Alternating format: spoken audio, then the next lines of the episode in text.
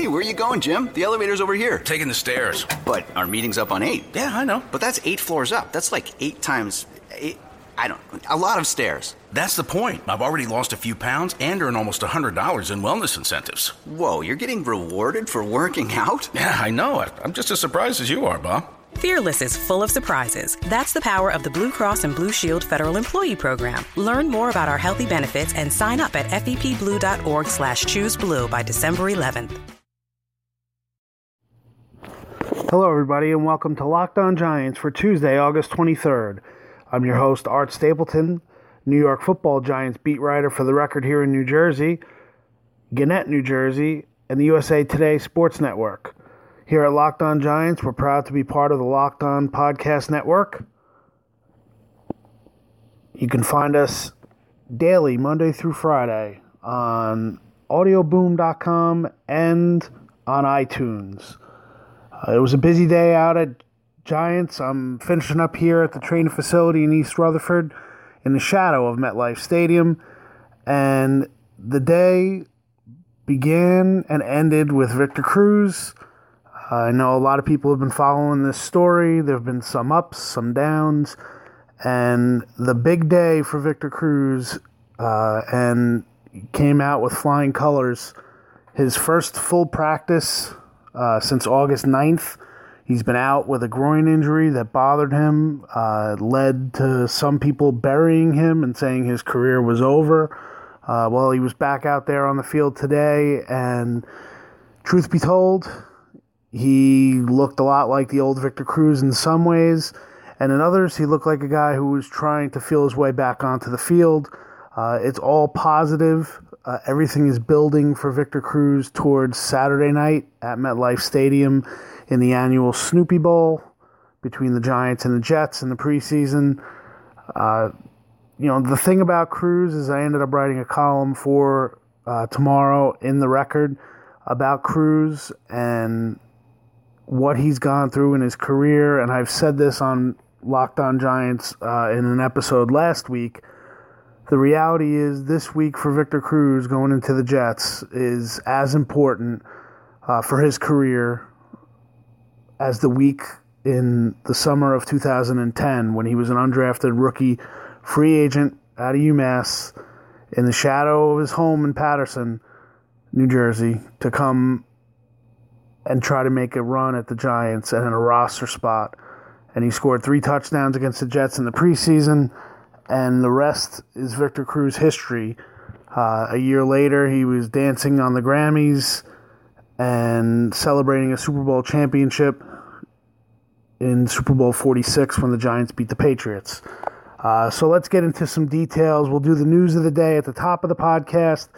Then we'll end up doing uh, our cover two segment where we pick two players uh, and talk about their performance today and what they've got to do to have an impact on this team. And then uh, we'll talk a little bit about what's up on deck for the Giants tomorrow and the rest of the week. Uh, so back to Cruz he was out there uh, with Odell Beckham Jr. and uh, rookie Roger Lewis as they ran with the first team uh, with Eli Manning, but it was uh, two groups of six wide receivers that ran with Eli. Uh, the other group were Sterling Shepard, Tavarres King, and Myles White.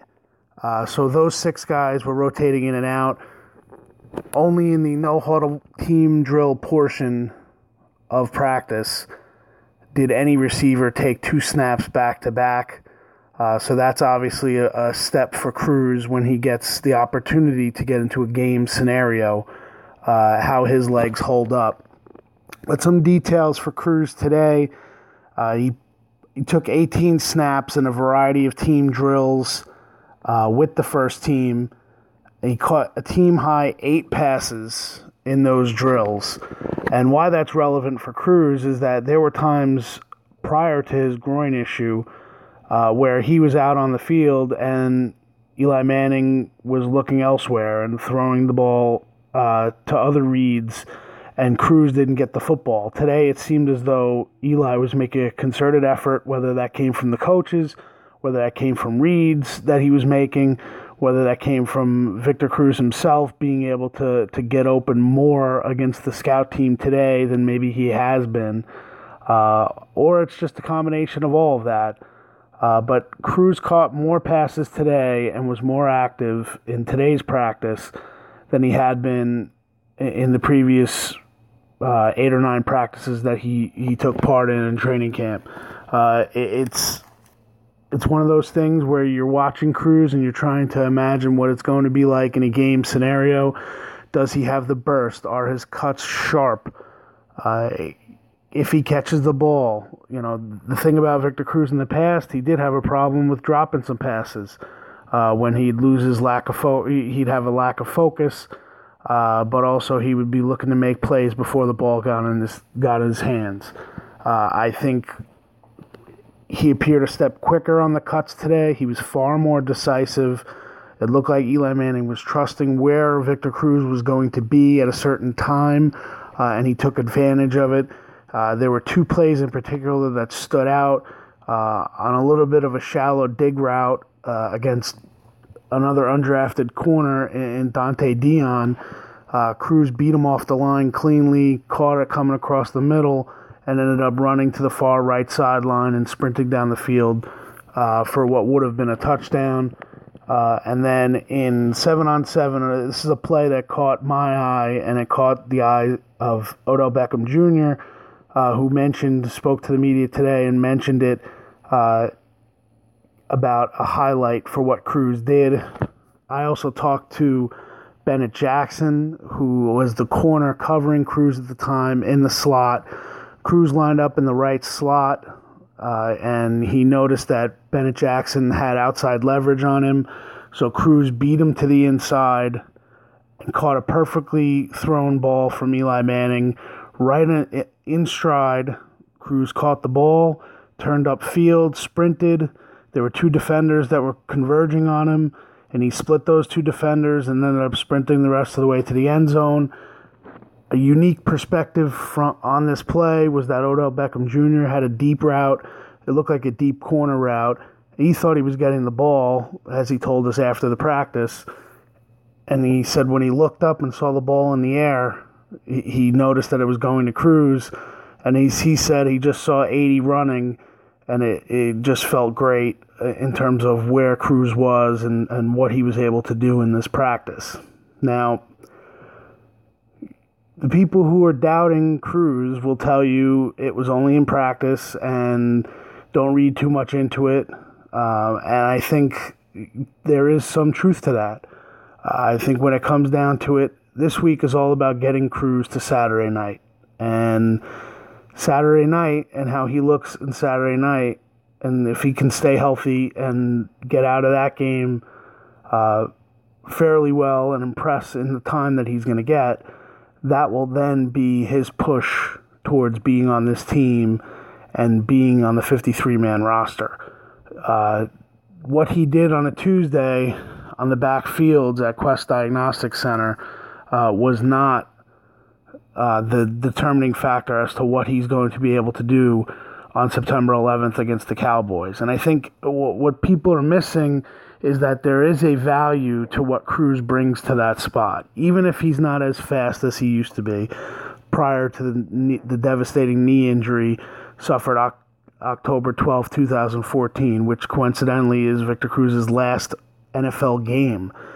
Uh, it's not about his burst necessarily. It's not about his speed. It's yes, it's about his cuts, but it's also about his knowledge of playing the position at the NFL level. And I think uh, uh we saw that today the way Eli Manning was able to read and anticipate where Cruz was going to be on those plays. So for me, that's what I take out of that more than anything else is that there is such value in a slot receiver's knowledge of where he's going to be, where the ball is going to be within this offense, and what are the keys and what he's looking to do to set up defenders to be inside. Uh, so, you know, someone brought up on Twitter that uh, today to me, and I think it's a value. It, it's it has some validity to it. The idea that Wes Welker, when he was older, when he got older, maybe even the situation with the Broncos back when the Broncos made it to MetLife Stadium uh, for Super Bowl 48, and they had an opportunity to be able to to get to that point with receivers, uh, and it's one of those things where Wes Welker was kind of that third guy, you know, and I think for Victor Cruz, if he's that third guy between Odell Beckham Jr. and Sterling Shepard to start the season, I think the Giants would love to have that because I think in that situation, Cruz can make plays on the interior part of a defense that maybe some other uh, players wouldn't be able to make. So for Cruz, I think it, it was a huge step forward. I think Wednesday is yet another step forward for Cruz. The Giants were in shells today. Uh, they will be in full pads on Wednesday. Uh, that will obviously be a uh, a huge moment for Cruz to be able to get through that practice. Uh, the Giants on Thursday will have uh, a light walkthrough practice, uh, and then they will have another light workout on Friday. So their heavy practice will be tomorrow in preparation for the Jets, and I do think there will be a lot of game planning for the Jets. so at this point. That is a huge, huge situation for Cruz. Uh, the Giants have to be thrilled with what they saw today. Uh, again, we don't want to make it out to be that Cruz is back to being a Pro Bowler, uh, but you can't overstate how important this was to the Giants. They need Victor Cruz to be a factor in this offense. Not a big as factor as he was back in 2014 uh, prior to the old Odell Beckham Jr. show. But they definitely need Cruz. They want Cruz on this roster. They need Cruz on this roster. And let's be honest, Cruz needs this team, uh, and he needs to be out there uh, with some of these teammates. So um, that would be the Cruz story today. I would. Uh, I would imagine that we are going to mention him on Wednesday's show and Thursday's show and Friday's show all the way up to the game with the Jets. And then uh, I have a feeling we may be mentioning Victor Cruz on Monday as well. But this is a this is not just a sideshow as some would like to peg it out to be. Uh, this is a player that the Giants need, and this is a player mm-hmm. that a lot of fans are rooting for. Uh, but I think it, it's at that point where you know they can get ready to take that next step and see where Cruz is. Um, We'll take the time now to remind you that Locked On Giants can be found on audioboom.com and we're also on iTunes. So make sure you spread the word. We're into our second full week of of shows. Uh, I, you know, very pleased with some of the feedback that I've received. If you want to send any more feedback to me, you can reach out to me on Twitter at art underscore Stapleton. Uh, also, if you prefer email, it's lockedongiants at gmail.com. Really looking forward to hearing from you. Uh, I wanted to start up a Twitter ma- uh, mailbag on today's episode, but I haven't really gotten much response, so we'll end up uh, holding off on that until I can start getting some some strong responses from uh, Q&A. You can't really have a Q&A when you don't have any Qs. So I have as many answers as I can possibly have. But if I don't have any cues, I can't really do a Q&A. So that's where we're at with that. Um, what I will say is that, uh, you know, you can also catch us on uh, fanragsports.com, today's and today's fastbreak.com. Uh, we'll, the Locked On Podcast Network is featured on all three of those sites. We're not just the NFL, we also have NBA on the network, so uh, make sure you check that out. But if you're looking for Locked On Giants, you can find us on fanragsports.com and today'spigskin.com. Uh, we're all there on the team pages. All you have to do is click on there, and you can end up finding that uh, under stories that are written on there. Uh, also, all of my work can be found on northjersey.com. Uh, and also, we end up running on, on all of the Gannett, New Jersey websites and uh, on select days will be in on the USA Today website. Uh, so that's always a fun thing to uh, to check out. Um, it's time for the cover two segment, pick two players. We'll talk about them a little bit, uh, see where they fit in as far as the, the race for the 53. Uh, first one we'll look at is JT Thomas, linebacker. Came off of the physically unable to perform list today. Uh, he's a veteran. He perform. He participated in individual drills. You know, JT Thomas is an interesting guy. Last year, he was signed as a free agent to come in, and and you know the Giants really loved what they saw in Thomas when they played against Jacksonville uh, down in Jacksonville when uh, one of the one of the worst losses Tom Coughlin had in his last two years with the Giants when they lost they lost a big lead and ended up losing to Jacksonville. JT Thomas was very impressive. And the Giants loved that film. They loved that performance, and they ended up giving him a good contract last year. Uh, and he, he didn't live up to expectations. Uh, he struggled. Uh, he was injured a little bit, and now this year he hurt, hurt his hamstring back in the spring uh, and has been on the pup list right up until today. And I have to be honest, he is behind in the race to make this 53 man roster. I don't think there's any other way to look at it. I think Thomas was a little frustrated uh, that it took so long for his hamstring to heal. But let's just assess the, the linebackers uh, right now. Uh, Devon Kennard is on the roster. Jonathan Casillas is on the roster. I believe Kelvin Sheppard will be on the roster. You have Jasper Brinkley. You have Keenan Robinson. You have BJ Goodson, who I believe is on the roster. You have Mark Herzlich, whose worth is debated at linebacker, but he's a very good special teamer and he's a popular guy in, in this franchise. So it'll be, you're going to have to, you know, it's almost like to beat the defending champion, you got to knock that champion out. Well, if you're going to knock Mark Herzlich off of this roster, you're legitimately going to have to knock him off this roster by by earning that spot. Uh, I don't believe the Giants are going to look to take Herzlich off of this roster unless someone legitimately beats him out in all facets. So that's what's facing JT Thomas. I don't think the Giants can take more than six linebackers.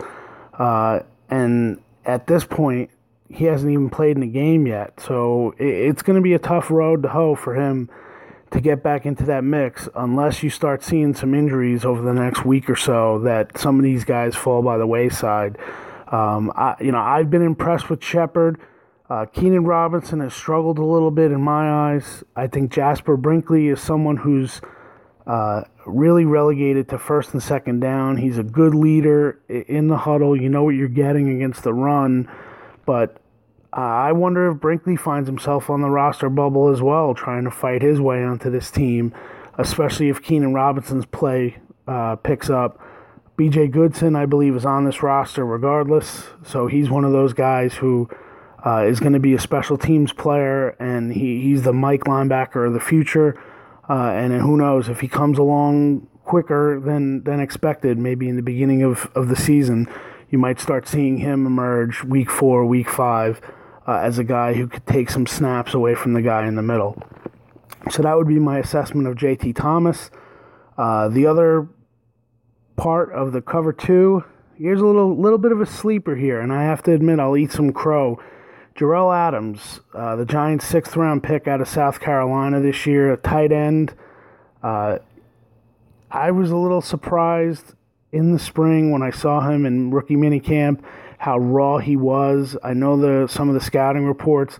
I know some of the analytical guys loved Jerell Adams, thought thought he was a sleeper that the Giants took. Uh, was supposed to be very raw as a receiver, but a good blocker. 6'5, 247, 23 years old. What I will say right now is quietly, steadily, Jerell Adams has continued to pick it up over the last couple weeks, and I think it's been an impact of the coaching. I think he's benefited from Matt LaCosse being out hurt. Uh, you know, there was a lot of talk of Ryan Malleck, uh, the another rookie tight end from Point Pleasant down in Jersey, uh, but I think Adams right now is playing his way. Uh, into a situation where they're not only going to have to keep him on the roster, uh, I, I, believe he could have an impact. You know, I think he's going to get an opportunity here, if not this weekend, in practice, and then maybe going into the preseason finale to show that he can be a blocking tight end. You know, LaCosse is out with a knee injury. Uh, I don't know. It's probably more of a day to day thing with LaCosse, but they need to get him healthy. I like LaCosse a lot. Uh, I think he belongs on this roster, but I also think that Jerell Adams does too. He seems a lot smoother right now, running routes, knowing his assignments. Uh, I'd like to see him out there against the Jets in a blocking situation, especially with the way Larry Donnell played the last time uh, the at in Buffalo. Um, so I, am watching the Adams now, and there have been a couple times over the last couple weeks where I've noticed a play by Jerell Adams, and I've kind of said, "Wow, you know that's a big difference from the guy who played with the Giants back in in the spring." Uh, it seemed like he was really feeling his way through everything rather than just reading and reacting. Uh, so my two players for cover two would be J.T. Thomas and Jerell Adams. So hopefully you guys enjoyed uh, that segment and some of the Cruz stuff from today. Uh, we'll be back tomorrow for Wednesday's edition of Locked On Giants. Until then, please keep subscribing, keep listening, and we'll talk to you soon.